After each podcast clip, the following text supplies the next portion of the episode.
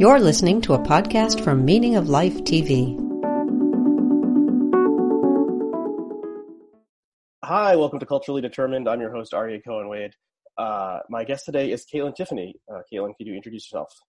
Yeah, hi. Um, I'm a tech reporter at The Goods, which is a new website on Vox.com.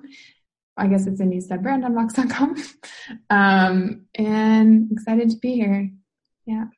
Uh, thanks for coming on today. So, um, we're ta- going to talk today about an article you wrote recently for Vox, um, which we'll link to below. The headline was uh, the, the Homebody Economy Explained.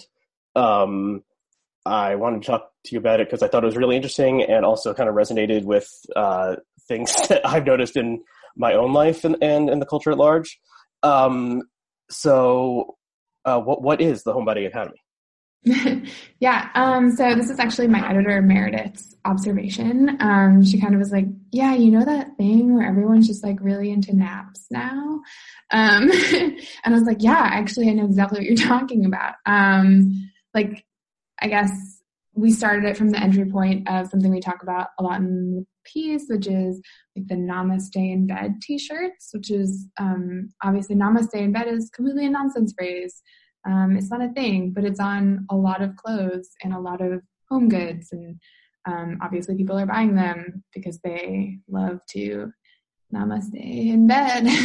um, um, and then, of course, you have like the whole like girls' night in concept, the whole Netflix binging phenomenon. Um, and we talk, talked a little bit about like seamless alcohol delivery. Basically, the homebody economy is all of the businesses and services and goods that exist in orbit around this person who does not like to leave their house. Right. Um, and we'll talk about some of these specific things. Um, but first, uh, it seems like there's kind of a, or, or you, there's explicitly kind of a gendered aspect to this, and mm-hmm. it seems like it's this trend is happening more uh, with millennial women than millennial men. Um, do you is that like how much more the, is it happening with women? Like, are, are there men who are doing this as well? And do you have any thoughts about why that might be happening? Yeah, sure. So I don't know how to quantify exactly, you know, um, I think probably the numbers and the amount of time spent at home are similar for men and women. Um, but the reason that marketers are targeting it towards women, I would say, is because like the whole idea of a girls' night in is already like a pop cultural concept that people are familiar with um, from movies where there are sleepovers, you know, like the face mask, makeover montage, whatever. Like that's already a concept that exists. So you don't have to invent it. You can just play into it. Uh-huh. Um, the other thing is that like for this piece, I spoke to Malcolm Harris, um, who's an author who wrote this book called Kids These Days, uh, The Making of Millennials.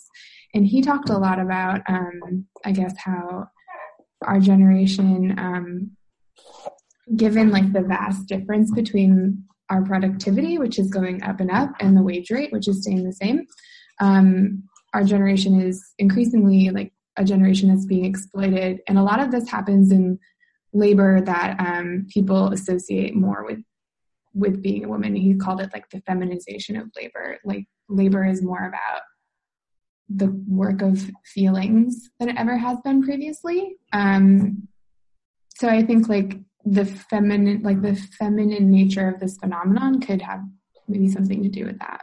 Mm-hmm. Um, yeah, and there's some interesting, a couple interesting quotes from um, uh, Malcolm Harris that I, I cut out to to mention on here. Um, so then, yeah, so there's there's kind of like, I guess a question is like, is is this because of what's happening in the larger economy? Is it because of what's happening in the larger society? Uh, is it te- is it technology has abetted this, or is has there been like some sort of like change in values among young people versus versus older people. And a lot of these things are like, you know, tied together and intermixed and, and maybe you can't actually um, disentangle them. Um, eh, but the, the, one of the quotes from Harris uh, was, uh, he says, I, I, think it's basically just a happy face on declining living standards, like how we all supposedly love tiny houses. We don't love staying home. We're tired and anxious and alienated and have a historically low stock of free time in public common spaces. Yeah. Um, I mean, like, I loved that quote. I loved talking to him. He was super smart. Um, but yeah, I think that's like, that's fair in a lot of ways. Um, people kind of like eye roll at millennials spending money on takeout, but, um, you know, previous generations were spending their money in like going to restaurants. Um, millennials spend significantly less money on alcohol than baby boomers did. Um, things like that, like going out is expensive, staying in less expensive and glamorizing it in this way um, is like useful so that you don't just feel like, yeah, I have no choice but to be here in my apartment. Mm-hmm. I can barely afford. and um, and also I think like while all of these things kind of hint at like a lot of discretionary income, I think probably there's something to be said about the fact that millennials know that for most of us, no matter what kind of saving we do, we're not going to be homeowners. Um, we're not going to like have all of this financial security that previous generations had. Um, and so, you know, I should maybe I should spend five dollars on a face mask. Maybe the earth is going to blow up before I need to worry about my savings account anyway. So. yeah. So there's this part of it that's like the world is crazy and the world sucks. I'm just going to stay inside and you know do something that makes myself feel better rather than yeah. this this like crazy crazy outside world, um, which which is is logical, I think. Um, so at the um, at the top of the article, the the the, the photograph is um, three young women uh, looking at their they're uh, sharing a bed together and they're in pajamas and they're looking at their smartphones and one of them mm-hmm. maybe has a face mask on. Um, but I was thinking like, you know, uh, I, my wife and I have, if we have friends over, they, they stay on the couch. Like we don't all get into bed together. Yeah. And usually when it's, when we're in bed, it's either just one of us or just two of us. So is this, is this like a social isolation thing? Like if, if, if not truly staying in, if you're having, if two of, two of the three people are leaving their house to come to your house, to put on pajamas and hang out in bed. Like that's not staying in for them. That's like that's yeah. an outside activity. Um, yeah. Yeah. So is, is, this is this like just a different way of being social, or is it more like people don't want to deal with face to face interactions? They just want to stay by themselves. They can use their phone to talk to whoever they want in the world, and there's no reason to leave the house. Yeah, I don't think that like staying home is like as you mentioned, like you can invite people into your home. I don't think it's like inherently an antisocial behavior. It's not about like removing yourself from people that you already know and like and care about. It's more like removing yourself from everything else, like the bigger thing. I mean, I wish people would like come over and hang at my house more. It's like dirty and disgusting, and I basically live in squalor, so that's why they don't. but like, it would be so nice to not have to go. And you go to a bar, and there's like so much pressure to have fun. It's like, is everyone having fun? Is everyone like a cool and fun amount of drunk? Is everyone like vibing with this DJ? If you sit in your house, it's like, I don't, I don't feel like I need to be having the best time, but I'm having a perfectly acceptable time. it's not like as much pressure, I guess. Yeah, I like that. It's lowered. It's accepting lowered expectations of like, you know, this isn't gonna be like a night to remember, but we're just gonna be like, okay, we're all yeah. we're all fine here. Like that's good enough. Good enough. um. So one of the one of the big activities is um, th- that you highlight in your article is uh, skincare and particularly face uh, face masks. Uh, mm-hmm. Uh, can you describe what those are for people who maybe have never heard of them? I mean, they probably can intuit what face care is, but what what, what particularly like is this iteration of face care and uh, skincare and face masks? Yeah, so face masks, particularly sheet masks, which um, are really easy to apply because they're usually just like I don't, I'm not like a, a, beauty writer, so I don't even really know how to describe the material, but it's like a thin textile that's soaked in whatever oils, um, serums. God only knows, really. Um, it started, they were originally like very big in Korea and have come over to the, the US and, and also expanded globally as just this thing that's like very easy to do skincare wise. Uh, typically, people aren't really looking for very, very specific results from them. Um, it's just kind of for the sensation of like putting something on your face and it sits there for a while and you're like enjoying the feeling of I have something on my face. it's a luxury. I'm cleansing my pores to whatever extent that that's really even a thing. I don't know. I am not trying to diss skincare at all. I like 100% hate when people write takes about like women are so stupid for believing in skincare. It's like mind your own business. Don't you own like an NFL jersey? But um, like that's I guess the idea behind sheet masks and why they're so popular is they're inexpensive. You can get them anywhere. Urban Outfitters, a CVS, like whatever. Um, and it's relaxing. It's self care. Mm-hmm. Um, yeah, I th- there was a piece that uh, appeared in the outline about six months ago that was like trying to be like the takedown of of skincare, and that sparked a backlash people yeah. are like, you know, just let me have this. I'm just doing it to you know feel a little bit better. Uh, I also, mean, it seems skincare is scientific. Like sunscreen is skincare. So just to say that skincare is a scam broadly is just like a ridiculous thing to say. Yeah. Anyway, we don't have to go uh, off on this. Yeah, I think it's no, I, but I think it's interesting. It's like, how did you know? I assume this arrived on the shores of the United States because people like saw uh, YouTube videos of Korean uh, women are applying skincare and started getting interested in what it was and reading reading about it, and then they can order it uh, very easily online, which is you know not something they could have done 20 years ago. Um, so there's like a, a technological a technological side to this, and like the changes in the economy have have um, made this something that is uh, easier to do. I mean, there's there's like the so there's like the face mask, which is inexpensive, and then you can buy like more and more complex uh, and expensive tinctures and solutions.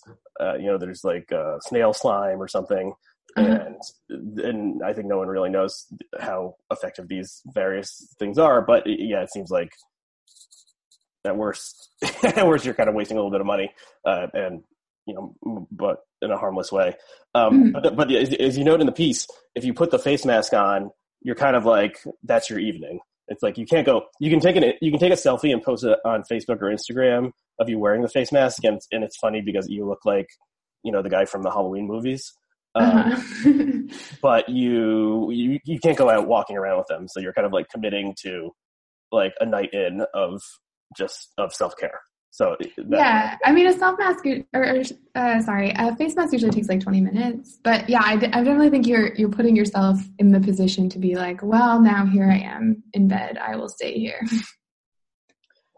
Um. So yeah. So uh, speaking of beds, um, if people listen to pretty much any podcast out there, not this one, but pretty much any other podcast out there, they hear ads um, for beds that will be that they can order online and will be mailed to them in a box and then they take it out of the box and it like magically expands. And mm. that's that's their new bed and so it's they're a lot less expensive than um than the you know traditional bed that you would buy at a mattress store. Um and yeah the whole mattress economy is like complex and bizarre. There was an article within the last year i can't remember where or who wrote it that was about online recommendations for mattresses. Does this ring a bell um, yeah, I know that it's like a very seedy world where there's like lots of shady uh, journalism. Journalism. Yeah, happening. there'd be like like a website that ostensibly was reviewing mattresses would actually get like a ten percent cut of each mattress sold, so that they had a strong advantage, a strong um, reason to give a positive review to the mattress, and yeah, all sorts of shenanigans were happening. And. Mm-hmm uh, I guess previously mattresses, the mattress industry had been pretty closed, and now these new people are coming in and uh, disrupting it, as they say. Um, and then, yeah, it's, it's like I, would rather stay in bed. Like I want a comfortable bed. I don't. I feel like people always wanted a comfortable bed. They probably didn't want a not comfort, comfortable bed, but there is this like, you know, you're you're just deluged. If you if you're online, you're like deluged by mattress ads mm-hmm. uh, constantly. And I was just in a, um, a West Elm store and they have a partnership with Leesa L E E S A, which is one of these online mattress startups. And you know, you could buy like the bed frame at West Elm and get the Leesa mattress with it. So like these companies are infiltrating uh, the regular uh, retail economy. Um, yeah, so maybe I said too much, but what what do you think about like the actual bed side of this?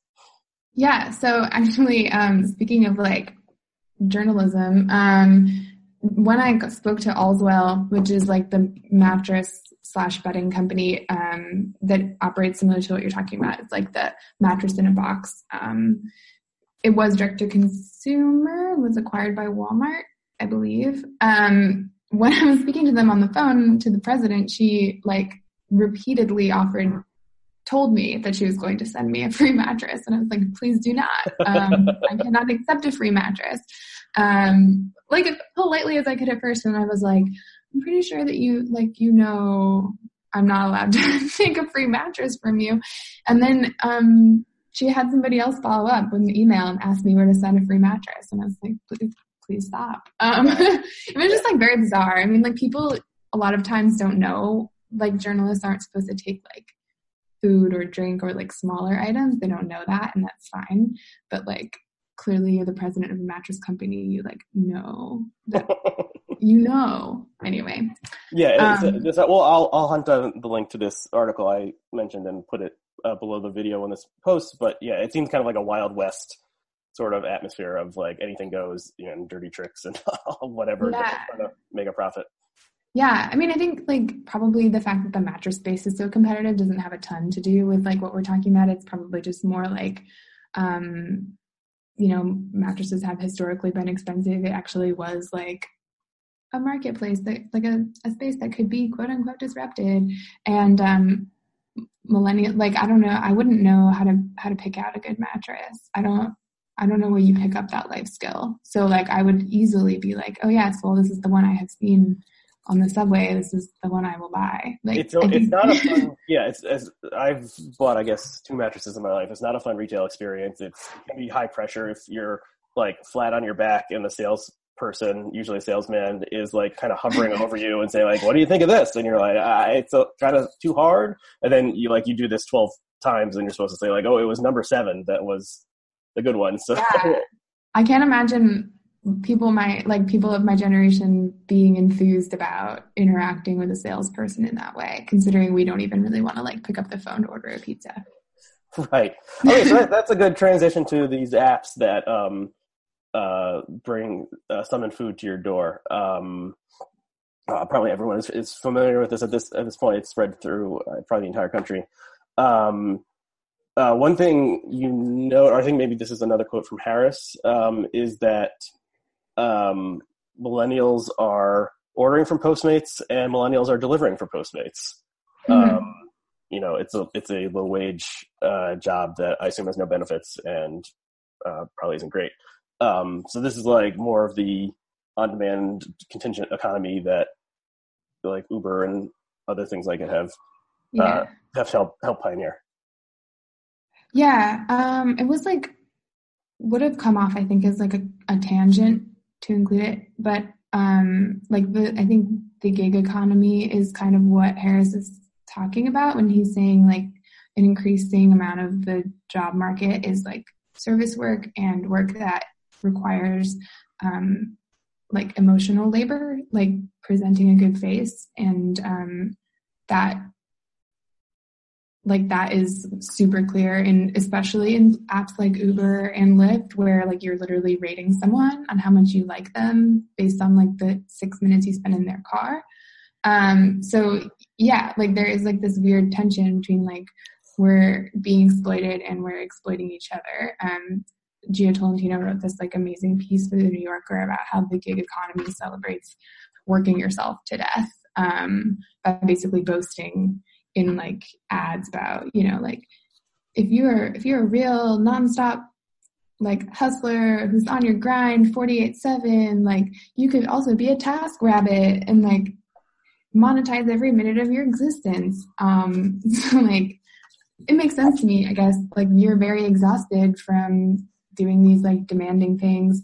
Um you stay in your house and um, and then you order food from someone and the cycle continues i guess um, yeah so uh, there yeah are these like two sides of the same coin that people who are working who are driving for uber or doing deli- deliveries for postmates or something are rushing around all day long and they don't you know they're not like if they need to go to the bathroom it's not like that's they get a 15 minute break or something they're not paid for that time and yeah. uh, uh, you know it generally sucks.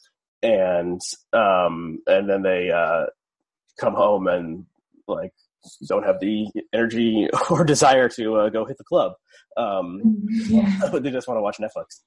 Um, yeah, I so I mean the the entertainment the streaming entertainment uh, probably as as everyone knows has has changed um, you know changed our recreational habits a lot uh, just in the past 10 years. Um, when i was a teenager if you wanted to watch a movie you had to go to blockbuster. Um, and of course blockbuster doesn't doesn't exist anymore. Um, but now like basically every piece of uh, you know created uh, entertainment uh, movie tv music is you know can be streamed to you, you directly uh, for free or like a very low cost. So that's you know this is still like changing the the cultural landscape every day and netflix you know used to be like hbo was the place that won all the emmys and now it seems like netflix is the place that wins all the emmys. Uh, so this is yeah this is like still being sorted out. Um, but yeah i mean it used to like when Netflix with the, the original iteration of Netflix where they where they sent you DVDs, um, like definitely decreased my going out to movies um, because it was it would be like, well, should I see like does this really deserve being seen on the big screen for you know we're paying like twenty five dollars total and we have to go out and deal with people or should we uh, or should we just wait uh, three months to um, to get it from Netflix on DVD. And I, I, don't want to sound like a crotchety old guy, but I, the other thing I, I, remember from my childhood was that it used to take a really long time for a movie to the the length of time between the movie le- left theaters and went on uh, VHS or DVD was very long, like a year or more. And I remember uh, specifically that it was like a big event when um, Jurassic Park finally came out on VHS. Like it was like a year and a half, and we were, and I was in fourth grade at the time, and we were all like desperate to see Jurassic Park again. But uh, but it, it, like kept on not you know not showing up at Blockbuster. Then and then it finally did, and it was like a celebration. Um, so that that world is is been totally like destroyed by, by online streaming. Um, do you, and then the, just we had this brief. Um, uh, this past year, we had this brief period of total insanity uh, with um, Movie Pass, uh, which yeah. really got me and my wife going to movies way more than we ever have before. Um, and probably everyone has heard of this, but it gave you for ten bucks a month. It gave you um, basically unlimited movies, and then it started in the business model seemed totally unsustainable, and then it started like blacking out and saying you couldn't go see the popular movies, and then they like totally switched the model around and now you can see like three movies for, for ten dollars a month. But it was like this, it was like this like brief uh, Xanadu of, of go of going out and and receiving entertainment that will like probably never happen again. Um, yeah, so I don't know, I don't know where we're going with this, but there's all these like experiments and changes, and but but, but most of them, except for Movie Pass, most of them are, are encouraging you to to just stay at home. Yeah, um, I mean I, I don't know. I think like movie theaters, it seems like there's like a new crisis every year about ticket sales, but ultimately they're fine. I don't know. Um, I think like what's interesting about Netflix's film model is that like they can make they have the money to make like weirder, more challenging movies uh, that couldn't necessarily be mass distributed in the US. Like for example, um, Bong Joon Ho directed Okja, which was with Tilda Swinton and Jake Gyllenhaal, my favorite person alive. Um, but it's like a Korean English film with like a weird plot. Uh, it's like bizarre sci-fi, like, um, but like also like young girl and her pet love story. Like that movie would have never been shown in wide release in U.S. theaters, um, and you can watch it in your house. So um, I think that's cool for, I mean, like for people who don't live in like a major city, like you don't have the choice to go out. Like you don't have an art house cinema in your town. Mm-hmm. So I don't know. I mean, whatever, whatever floats your boat in that regard. I think like the whole like Netflix binging thing, I think is like slightly overstated um, as far as like how much it affects anyone's social life. At least I hope that it is overstated. I don't know. I lost my dad's Netflix password like four months ago, and I just keep forgetting to ask for it. And it has not affected my life in any meaningful way, other than I haven't watched um, To All the Boys I Loved Before, which is I, has made me feel left out of cultural conversation, which is something that I hate to feel, but I don't know. Well, you are classically millennial because you're borrowing a Netflix password from a parent, so that's a millennial person to to report on this. Yeah, and um, to all the boys I love before is it's worth watching. Um, Get that well, password back. um, so how do you see how do you see social media interacting with this? Like, it seems to me, you know, like uh, the one story about Instagram is that it's encouraging people to like go out and have experiences that can be immortalized and look really cool, like these, like the Museum of Ice Cream stuff. Maybe that experience isn't that cool, but it looks cool. Or mm-hmm. like, you know, do like a yoga pose in front of the sunset, that kind of stuff. Um, yeah. But then, like, it's also like, like I said, if you take a photo of yourself wearing the face mask, you know, it's funny. And I think, uh, like, you know, famous people like the Kardashians do this kind of stuff as well now. So it's been like, and you know, it's it's been endorsed uh, by the, the uh, famous and powerful. Um, mm-hmm. Whereas before, if you were staying in, maybe you know, 20 years ago, if you were staying in, maybe you would um, talk to a friend on the phone or something, or but maybe it would be just a, total, a totally isolated experience.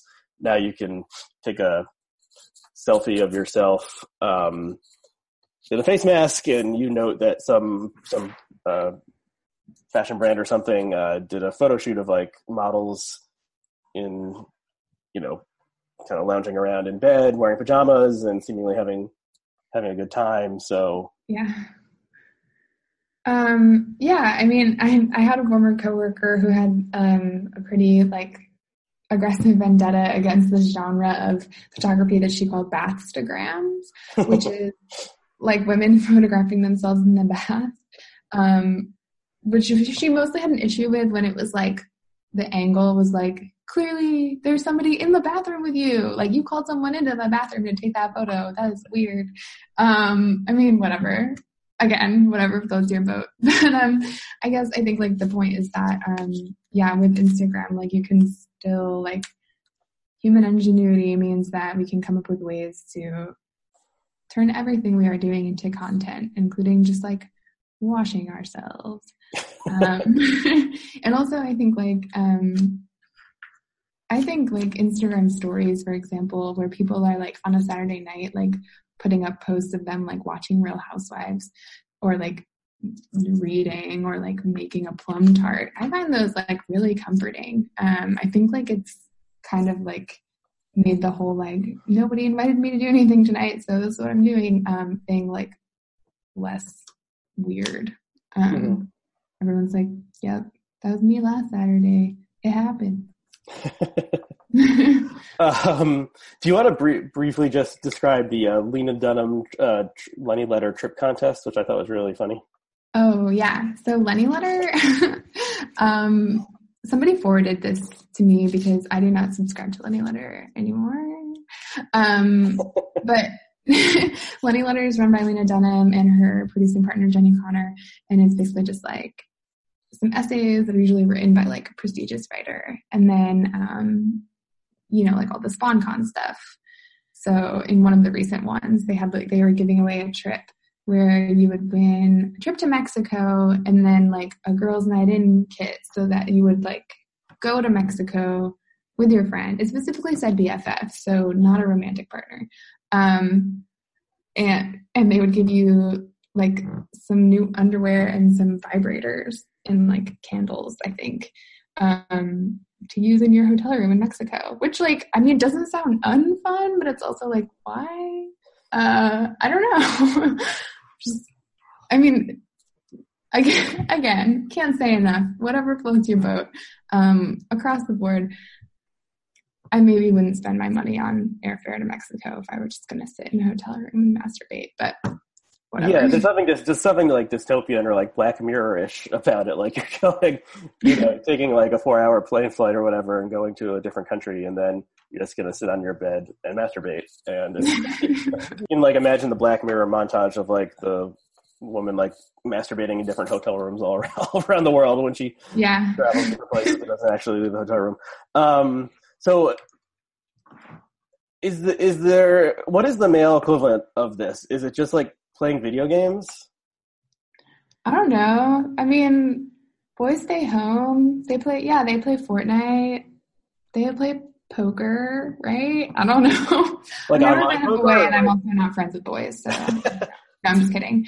Um, I'm trying to think of what when I the one time that I lived with a boy, which was like a friend from college, he mostly just watched BoJack Horseman on an iPad and like played a guitar. I don't know. That's what most boys do. Yeah, I mean, it seems like the maybe the, there's limited options uh, for in our gendered world, and um, uh, at least in this sector, the, the, women have more more consumer options in in this sector, I suppose. Um, did you? So you mentioned this book. Um, the author's name is Ottessa Moshfegh, or something to that effect. Mm-hmm. Did you read that book, or did did, did you just? Because I just read the. I think I read the Jia Tolentino review, and I was like, oh, maybe if I see this at the library, I'll read it. But it it's very pertinent to this. Um, yeah, this I did read it. Um, I love Jia, and I loved her review. I don't know her personally. When I say I love her, I mean it. Like, oh, she's great. I think she's one of the best like cultural critics out there. Um, yeah, I did read it. Um, it's really good. It can be like. It's called my my year of rest and relaxation. Yeah, it's about a woman. Um, it's the year. It's 2000 in New York City, and she decides that she's going to like medicate herself with this like combination of real drugs and fake drugs um, that the author made up so that she spends like only one hour awake a day. And basically she'll just like she just goes down to the bodega and like buys like coffee and ice cream and some other things. I can't even really remember. Um yeah it, there's like stages of it. She is asleep for most of the book um which is an interesting way to write a novel. But um yeah, I mean it's it's relevant insofar as like the narrator is kind of reacting to this culture that she finds noxious, like which is personified in her best friend um, in the book, who's very like social climbing and interested in money and in like clothes that say something about her class um, and like attainment. Um, she's like definitely the type of person who's always literally on a treadmill and like metaphorically on a treadmill. So um like this narrator is basically going to sleep to remove herself from this culture that she finds like grotesque and worthless. Um so it seemed like relevant enough, I guess. Yeah, for sure. Um, yeah, I want to check that book out. My wife recently read one of her short story collections. Um, and yeah, it did. It does seem like very of of the moment. Um, yeah. you know, I was just thinking like, you know, like che- like checking out. You know, there's there's like an American tradition of like checking out and going to the wilderness and going to Walden Pond or going on the road or something, and that's kind of part of part of our cultural heritage. Mm-hmm. And I, do you, is this is there like is there part of this that's related to that of just being like i mean you're removing yourself from society but you're still you still have social media. You're you, you still have netflix. And uh you're you're not you know you're not going to live in a hut in the woods. Yeah. As far as like solitude as an on the road type narrative i feel like maybe that time on the internet has passed. I would have said that about like if I were staying home, staying up at all night on Tumblr in 2011, I'd be like, hell yeah, I am learning everything. I am reading culture. Now, if I'm like at home and looking at the internet, I'm probably looking at Twitter and I'm like, this is a nightmare. Why don't we do this to ourselves? um, yeah, I don't know if I stay home for self discovery. Although, like, I don't know, gives you time to journal, I guess. Journaling seems healthy, seems fine. I don't know. Yeah, and um, you know, um, uh, mindfulness meditation is also something that's becoming more popular, and some of it is the popularity is being spread via yeah. uh, apps like Headspace, um, and that's also a you know you're withdrawing you're, you're, withdrawing from everyone else for a, a brief period of time, and mm-hmm. um, yeah, so maybe that maybe that maybe that uh, factors in. Um, is there anything else you want to mention before we stop? I don't think so. I think we pretty much like ran through it all. I don't know. I hope people read the um, Malcolm Harris book because it was really great. Um, in the Ottessa book, although she's like, she gave this interview to New York Magazine where she was basically said like, yeah, I'm, I conned everyone. I'm barely even trying. I just am that good, which is like cool, but also like, I was like, okay, well, you got me too. I'm a sucker. What do you want? I missed that. That's interesting. I'll have to check that out. Um, okay, so uh, if people are interested in seeing more of your writing, where can they find it? Oh, um, at vox.com backslash the hyphen goods. Um, and you can also read all of the other things that coworkers are writing about money and how you spend it, why it matters. I think that's the tagline. but okay. it's also true, accurate. and and you're on Twitter. Uh, do you want to share your Twitter handle? Oh yeah, um, I'm at k a i t underscore Tiffany. Okay, cool. So check that out. Um, uh, thank you, Kaitlyn, for coming on and discussing your article, which will be linked to below along with all the other stuff uh, we mentioned. Um, definitely check it out if you enjoyed this conversation. And uh, thanks to all of our listeners and viewers, and we'll see you next time. Before you go, a quick message from the suits at Meaning of Life TV. Meaning of Life will always be free for you to watch and listen to, and we don't even go the NPR route of guilting you into donating during Pledge Week. But we do have a small request. If you enjoy Meaning of Life programming, rate and review us on iTunes. The iTunes algorithm weighs positive reviews heavily, so taking a few minutes to rate and review us will help more people find out about our shows. Also, of course, we encourage you to subscribe to our Twitter and Facebook feeds. Thank you.